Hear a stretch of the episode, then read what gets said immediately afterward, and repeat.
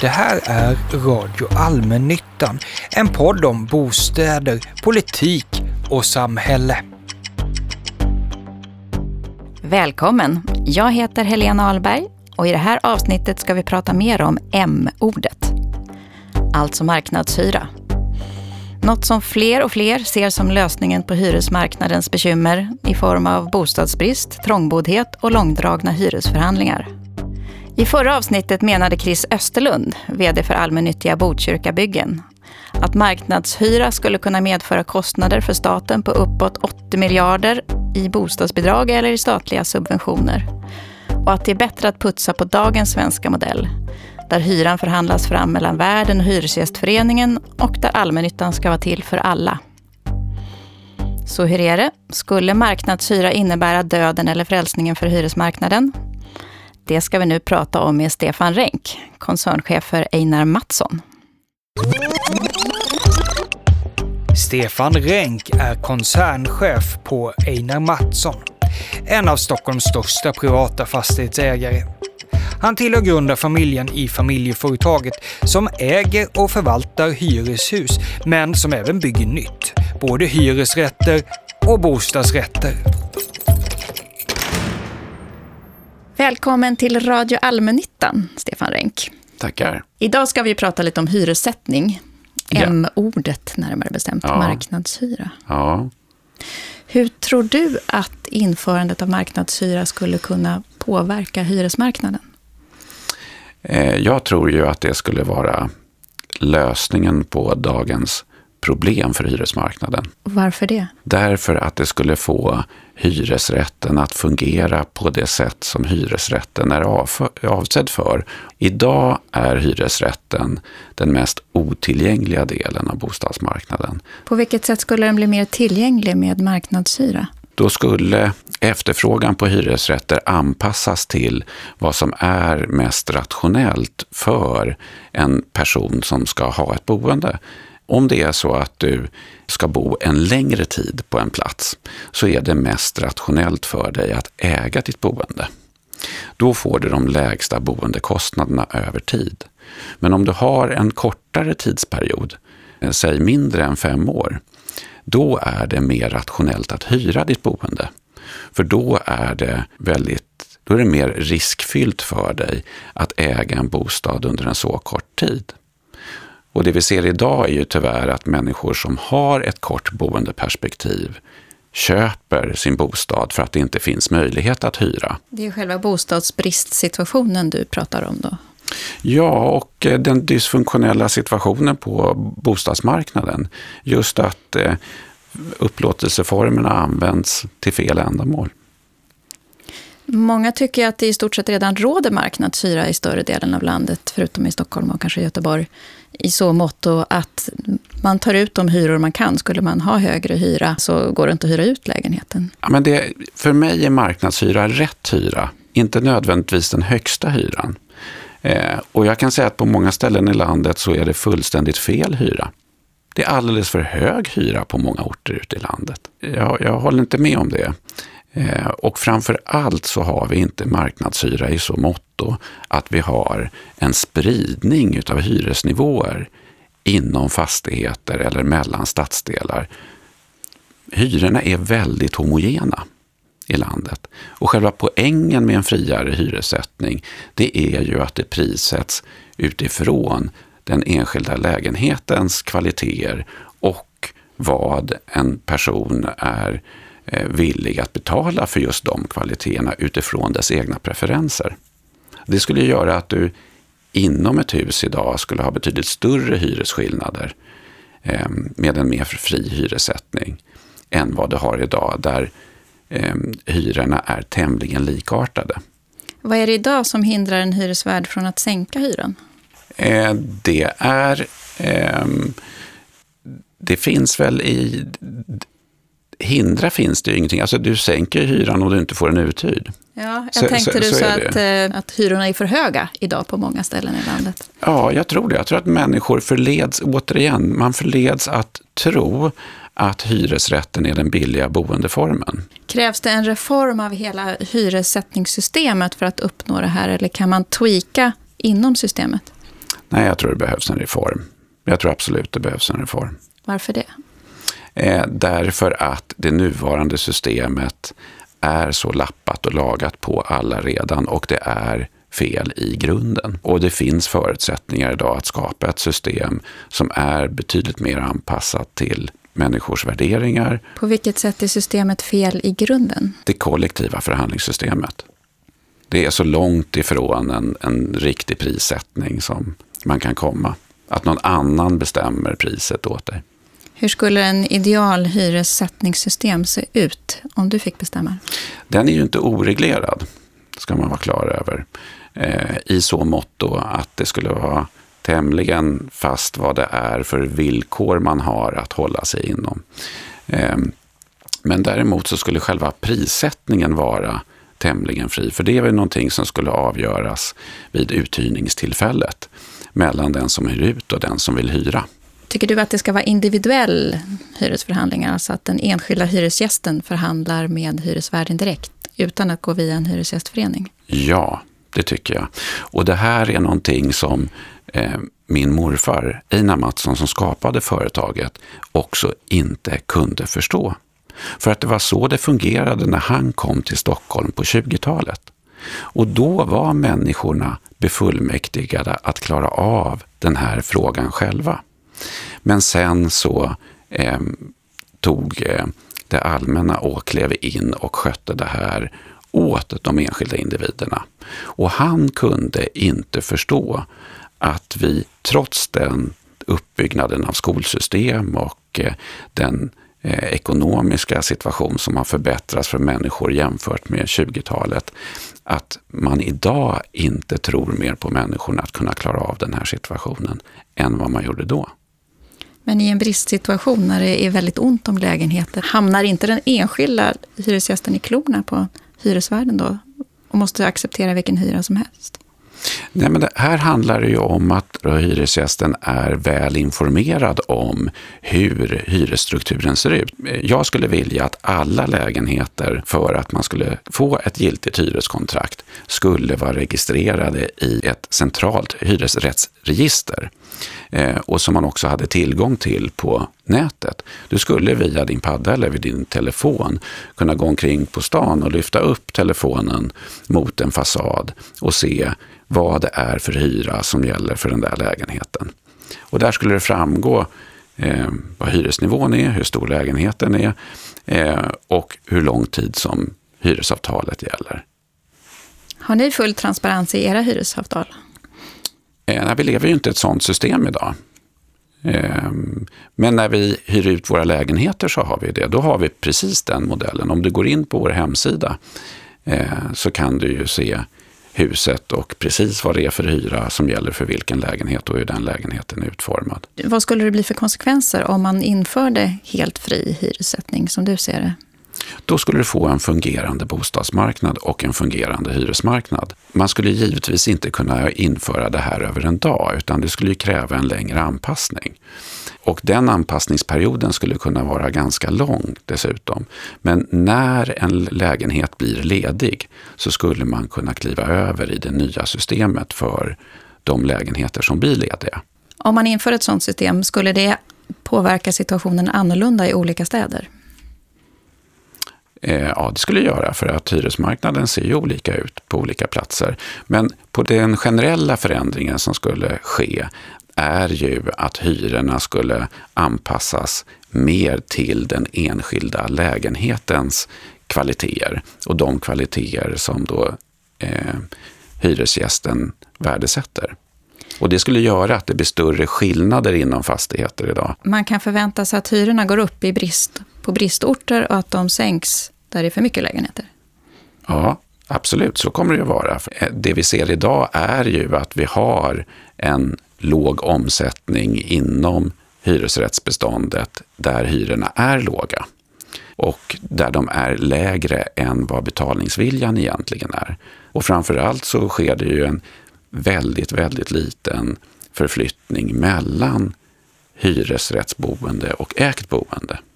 Man är fastlåst i sina boendeformer. Och det är ju någonting som behöver brytas upp om vi ska få en fungerande bostadsmarknad. Nu är ni ju bara verksamma i Stockholm, men är det inte i princip bara Stockholm som skulle beröras av en sån förändring? Nej, Göteborg skulle beröras av en sån förändring. Ehm, och ja, definitivt även på andra platser i landet där hyresstrukturen är väldigt homogen.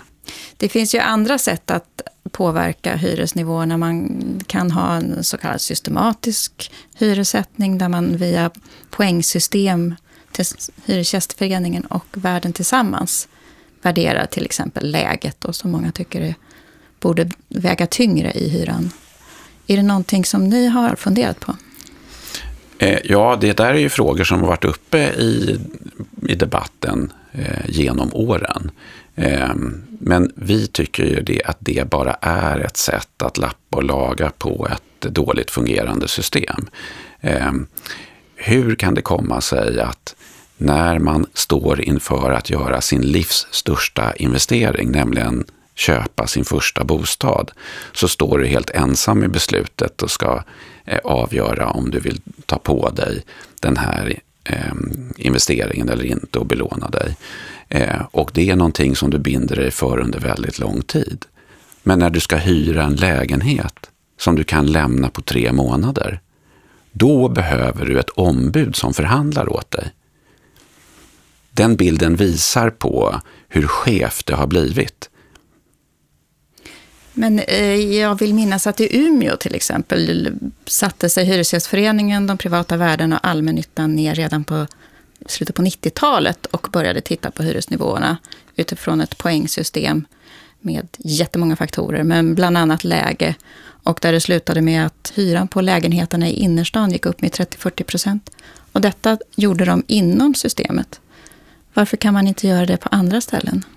Varför behöver man bevara systemet för att uppnå samma effekt och kan till och med få det att fungera ännu bättre eh, och samtidigt uppnå ett konsumentskydd som är väl så starkt?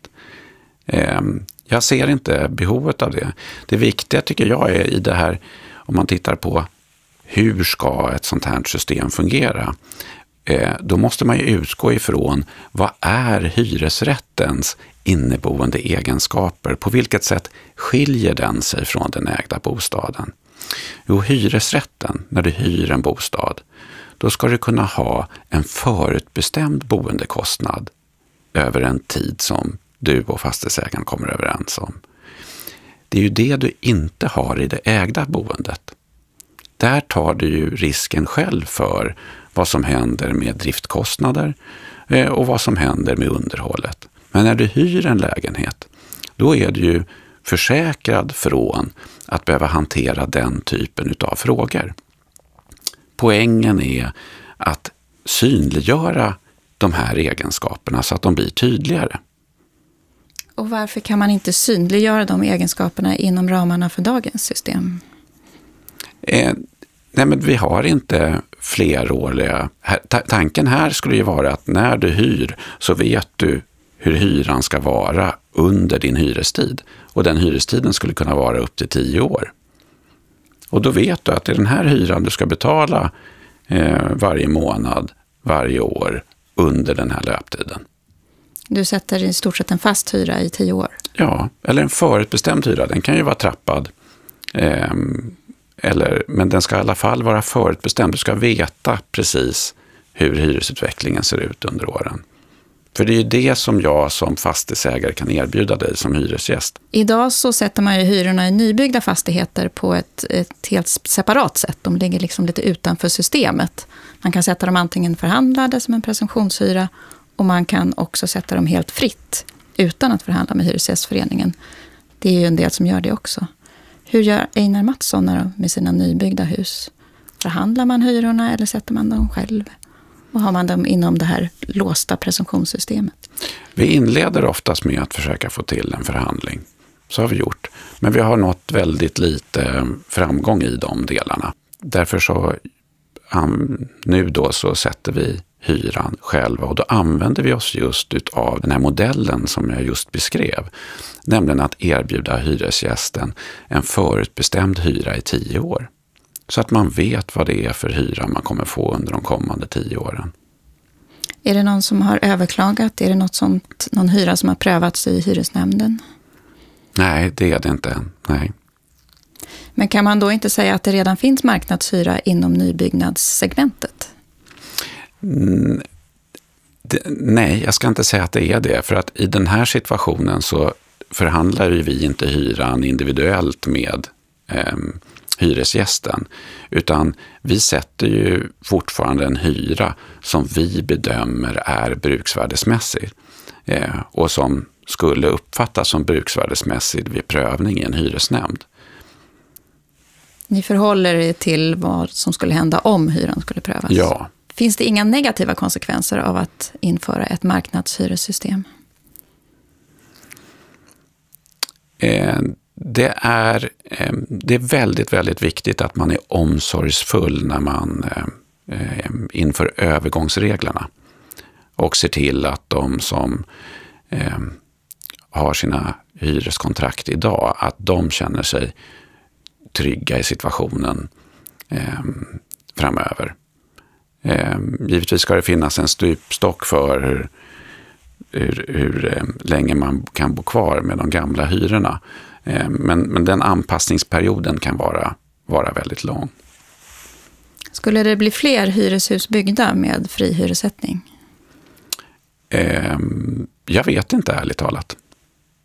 Och det tror jag ingen vet faktiskt. Argumentet eh, bland de som har drivit frågan om fri hyressättning var ju länge att det skulle stimulera nybyggandet, att det skulle bli fler hyreshus med fri hyressättning för att fler skulle tycka att det var motiverat att bygga hyreshus om man fick sätta hyran själv, det vill säga lite högre.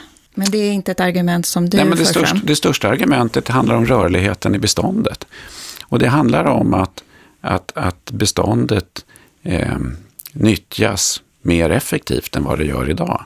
Om man tittar på antalet eh, personer per bostad i Sverige så är det idag lägre än vad det var i mitten på 70-talet när man ansåg att bostadsbristen var bortbyggd. Alltså vi konsumerar mer bostad idag än vad vi gjorde på 70-talet. Nyproduktionen utgör varje år ett tillskott på 1 till det totala beståndet. Så det är inte nyproduktionen som gör den stora, stora skillnaden. Det är väldigt, väldigt viktigt med nyproduktion och att det kommer ett tillskott. Eh, men det är inte där den avgörande delen ligger. Utan det handlar om hur vi nyttjar beståndet idag. Bostadsytan är ju lite ojämnt fördelad kan man säga. Det finns en väldigt stor trångboddhet i vissa förorter när man tar in nyanlända släktingar till exempel som bor inneboende. Skulle marknadshyra kunna lösa det problemet? Jag tror definitivt att en friare hyressättning skulle öka rörligheten och minska segregationen för det skulle bli lättare för människor att eh, röra på sig mellan olika stadsdelar. Skulle det bli billigare eller dyrare för staten med marknadshyressystem jämfört med idag? Eh, det skulle bli billigare. Du skulle få ett mer effektivt resursutnyttjande, så det skulle definitivt bli billigare. Boverket har ju gjort undersökningar som visar på att det rådande bruksvärdessystemet skapar välfärdsförluster på 40 miljarder. Så det, är, det finns mycket, mycket att hämta hem i en bättre fungerande bostadsmarknad. Och så finns det andra rapporter som visar på att det skulle kosta många, många, många miljarder i form av antingen ökade bostadsbidrag eller subventioner till byggandet för att det skulle behövas en större vakansgrad för att råda bot på undanträngningseffekten som eventuellt skulle uppstå om hyrorna höjs då i en marknadshyressituation. Ja, men vi har ett... Jag var på ett eh, seminarium så sent som igår där en statlig utredning hade samlat socialsekreterare eh, och eh, planfolk och människor från fastighets och byggbranschen för att prata om hur eh, kan vi hjälpa de mest utsatta på bostadsmarknaden att klara sig bättre. Eh, och de historier som berättas där om socialtjänster ute i landet som hyr lägenheter svart till hyror som är fyra, fem gånger bruksvärdeshyran idag, eh, så har jag svårt att se hur en fungerande marknad skulle skapa större kostnad än de kostnader som det här systemet redan orsakar eh, välfärdssverige idag. Skulle socialtjänsten få tillgång till fler lägenheter i en marknadshyresituation? I ett sånt här grepp, i en sån här förändring, så skulle jag ju förorda att man som fastighetsägare hade att upplåta, säg vart hundrade, vart femtionde lägenhet eh, till socialtjänsten. Eh, socialtjänsten skulle givetvis betala den hyra som det kostar för den bostaden. Men tillgängligheten till den skulle man vara skyldig att upplåta. Och det skulle gälla såväl bostadsrättsföreningar som eh, hyresfastigheter. Många anser att marknadshyra går hand i hand med social housing, att den ena förutsätter den andra. Hur ser du på den saken? Den, det som kallas social housing och som är områden, hela fastigheter som har en lägre hyra än vad omgivningen har. Det är en typ av social housing som jag verkligen inte tror på. Eh, när det däremot kommer till social housing för de grupper som inte klarar av att bära sina egna boendekostnader av ett eller annat skäl. Där har vi ju social housing redan idag. Det är ju någonting som redan finns när det kommer till eh, nödbostäder, när det kommer till försöks och träningslägenheter. Eh, så det är ju någonting som redan finns idag i det reglerade systemet. Du menar de här 27 000 lägenheterna i sociala kontrakt framför allt? Eller vilka lägenheter tänker du på då? Ja, jag tänker på sociala kontrakt. Men skulle de behöva bli fler då? Inte nödvändigtvis. Nej, för att man ska ju komma ihåg att vad är det, vad kommer hyran, vad är det som kommer att bestämma nivån på hyran? Vad är det som kommer att bestämma nivån på hyran? Jo, det är ju eh, de som bor i Sveriges betalningsförmåga för att betala för sin bostad.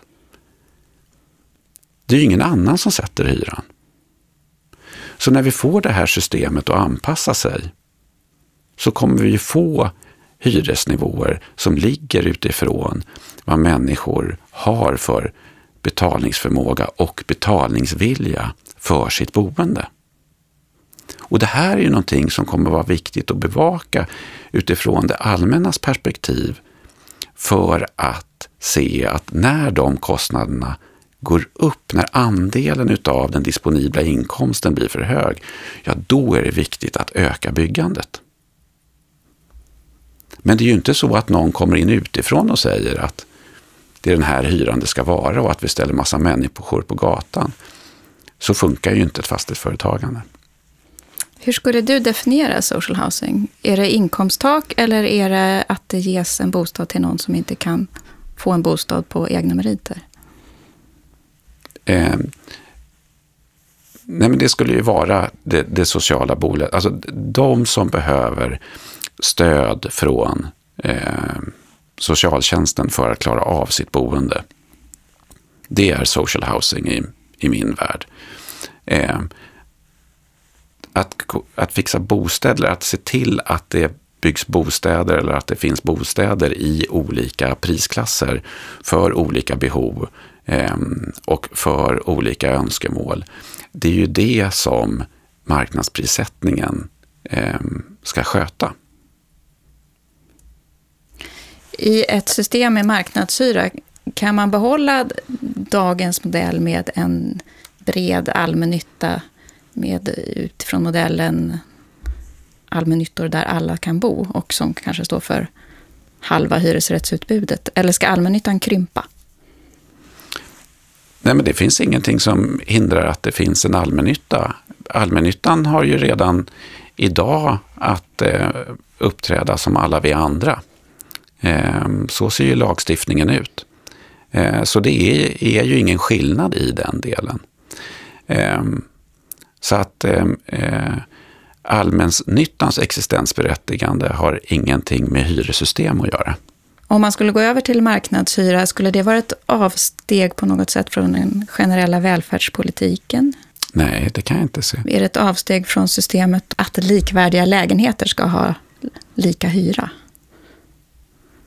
Det finns ingen som motsäger det heller. Jag menar, är det hyror med en likartad kvalitet så kommer de ju med största sannolikhet att, att eh, hyressättas likartat. Tror du att bostadsbidragen skulle behöva höjas om man införde marknadshyra? Eh, nej, det tror jag inte nödvändigtvis. Tycker du att de borde höjas? Ja, jag tycker bostadsbidrag är eh, en viktigare stödform än subventioner till byggherrar som regeringen exempelvis arbetar med idag. Pratas det för mycket eller för lite om marknadshyra idag?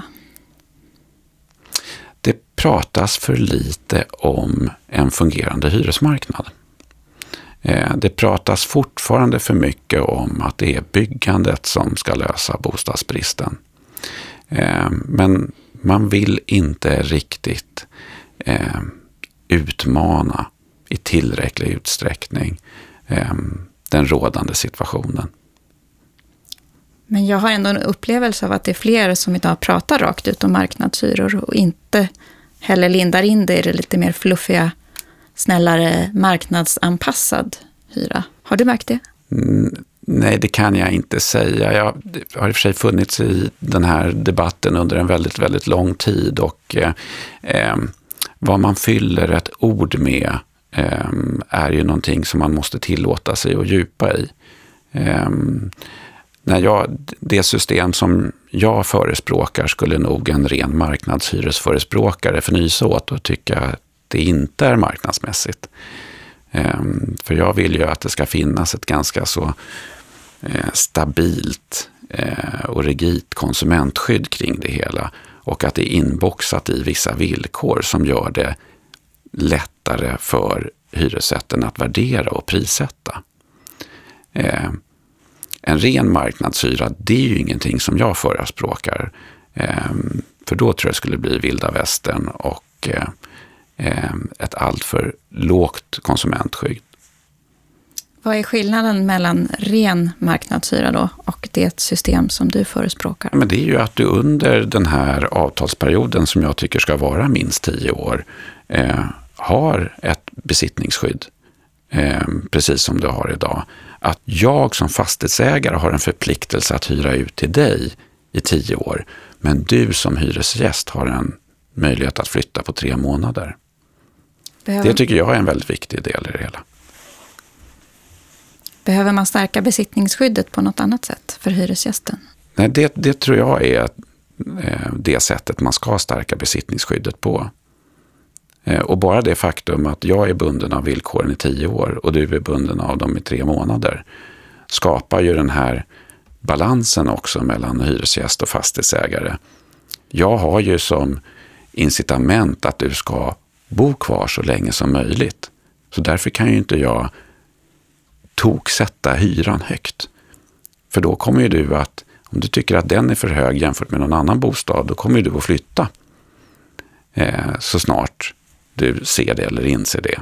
Men förutom ramarna då med tioårigt avtal så kan hyras, hyran sättas hur fritt som helst? Ja, det, det, blir ju det i den här, vad vill du, vad vill du hyra den här lägenheten för? Utifrån hur det ser ut på marknaden i övrigt. Den prisinformation som finns från alla andra lägenheter som hyrs ut. Eh, och från hur det ser ut just i det här huset. Skulle Hyresgästföreningen bli helt överflödig i nej, det scenariot? Nej, det tror jag verkligen inte. Jag tror att Hyresgästföreningen skulle ha en väldigt, väldigt viktig roll. Men den skulle ju inte eh, på samma sätt finnas med i prisförhandlingsögonblicket. Eh, och jag tror att Hyres, Hyresgästföreningen skulle bli de eh, bra fastighetsägarnas bästa vän. Eh, för Hyresgästföreningen skulle ju kunna ge vara den kvalitetsgarant för att man verkligen arbetar på ett sätt där man, där man ger hyresgästerna det som man har lovat enligt eh, avtalen. Vad skulle det finnas för motiv för en hyresgäst att vara med i hyresgäst, Hyresgästföreningen om de inte förhandlar hyran åt dig? Ja, det är nog någonting som Hyresgästföreningen borde fundera över. Jag har inte det svaret till dem och har inte tänkt så mycket i de banorna. Idag blir det ju ganska långdragna hyresförhandlingar på många håll i landet, kanske framförallt i Stockholm, mm. ackompanjerat av hårda ordalag. Varför är det så? Det är för att eh, när den nya lagstiftningen infördes 2011 så gav man en av parterna i den här förhandlingen vetorätt. Så det blev en obalanserad förhandlingssituation. Eh, och det är det som gör att det egentligen inte är någon förhandling. Utan det är först när Hyresgästföreningen som fick den här vetorätten bestämmer sig för och accepterar vad man kan tänka sig för hyror under den kommande perioden eh, som en överenskommelse kan tecknas. Och så länge man inte är beredd att göra det, ja då blir det ingen överenskommelse. Är det skälet till att du vill rubba hela systemet? Ja, jag tycker att man har lappat och lagat på det här systemet eh, så länge och inte lyckats. Och jag ser också hur många fastighetsägare det är eh, som eh, blir passiva och bekväma och feta katter i den här situationen och inte behöver bry sig om sina hyresgäster eftersom de inte behöver möta dem i prisförhandlingstillfället.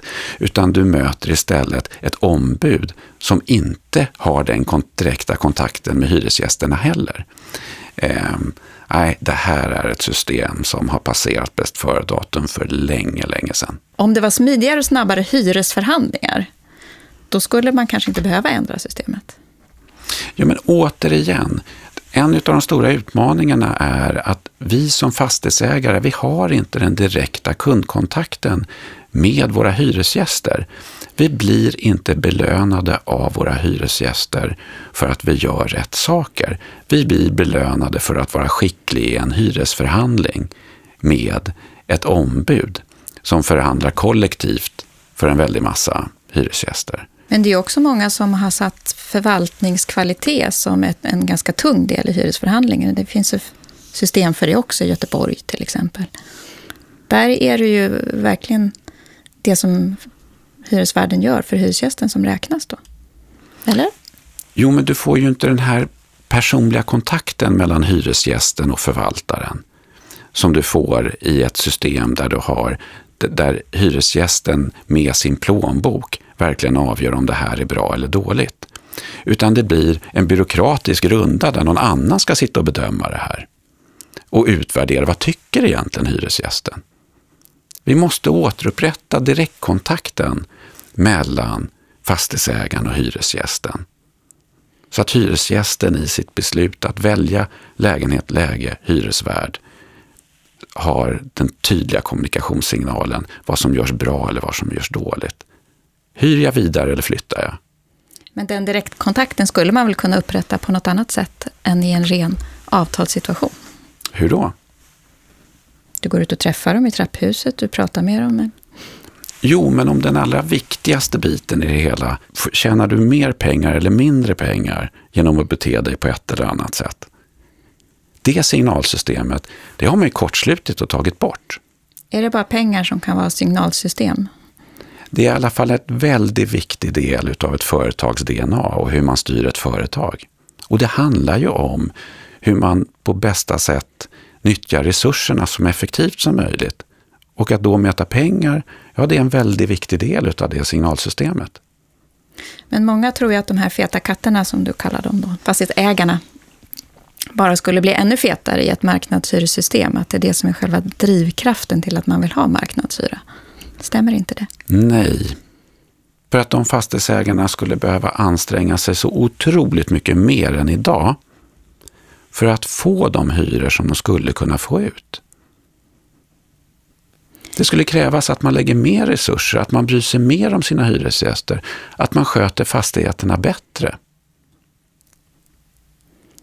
Ute i landet är det också många som är jättesura på Stockholm, för man menar att det är bara i Stockholm som hyresförhandlingarna inte fungerar, det är bara i Stockholm det finns en högre betalningsförmåga, man de facto tar ut i hyra. Och det faktumet att det inte funkar i Stockholm, där alla beslutsfattarna sitter, det riskerar att störta hela systemet som funkar så jättebra ute i landet. Ska Stockholm bestämma hur resten av landet ska ha det? Ja, det tycker jag verkligen. För att eh, de som har de här invändningarna, de inser att de idag har en högre hyra än vad hyresgästerna egentligen skulle betala om det blev ett marknadsprissystem. Nu förändras det här lite över tid, men ofta så har det ju rådit en balanssituation. Alltså att det är ganska utbud och efterfrågan matchar ganska bra på de flesta, allra flesta ställen. Och därmed så har man ansett att hyran ligger ganska rätt på de allra flesta ställen. Måste man då ändra systemet? Ja, för att det här driver kostnader. Och det gör att man fattar fel beslut. Jag tror tyvärr att det idag fattas beslut om att bygga bostäder på orter ute i landet där det inte borde byggas bostäder. För man förleds att tro att hyresnivån är någon annan. Om du tar på dig siarglasögonen, tror du att fler partier kommer att svänga mot att förespråka marknadshyror? Ja, det tror jag. Jag har ju sett en förändring över tid faktiskt. Bara under den senaste mandatperioden så har ju nu samtliga allianspartier är ju mer öppna för en förändring av hyressystemet.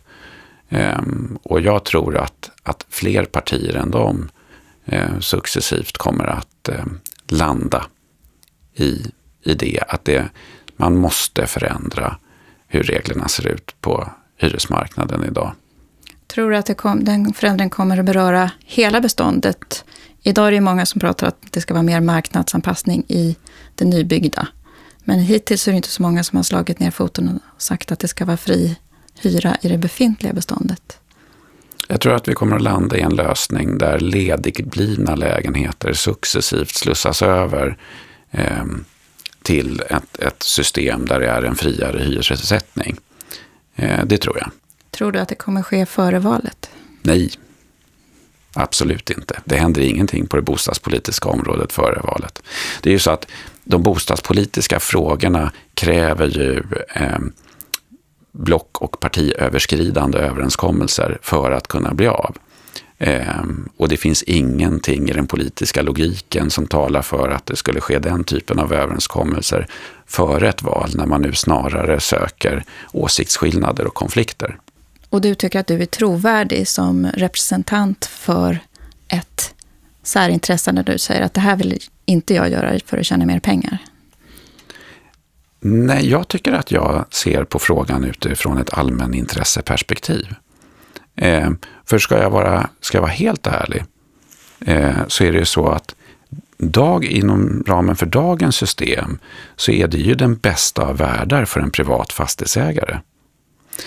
Du behöver ju inte bry dig om kunderna, men ändå ha, så kan du ha goda kassaflöden och en fantastisk värdeutveckling. Och det är ju precis det system som jag vill bort ifrån. Jag vill ju att, att fastighetsägare och fastighetsföretagare som anstränger sig ska vara de som blir belönade. Inte de som ligger och utnyttjar systemet. För det är, de, det är free riders idag inom systemet som är de som verkligen tjänar pengar. Och det är det som gör mig förbannad. Jag vet att vi kommer behöva anstränga oss ännu mer för att vara framgångsrika i en, på en fungerande hyresmarknad. Och det är ju det jag vill. Jag vill ju att vi ska anstränga oss mer. Det blir inte en tillbakalutad situation. De freeriders, de har verkligen någonting att frukta om mina idéer blir verklighet. Tack för att du var med i Radio Allmännyttan, Stefan Renck. Tack för att jag fick komma. Du har hört Radio Allmännyttan, en podd ifrån Allmännyttans intresseorganisation SABO. Den spelas in hos produktionsbolaget Filt Hinterland. Producent Simon Måser, tekniker Gustav Sondén.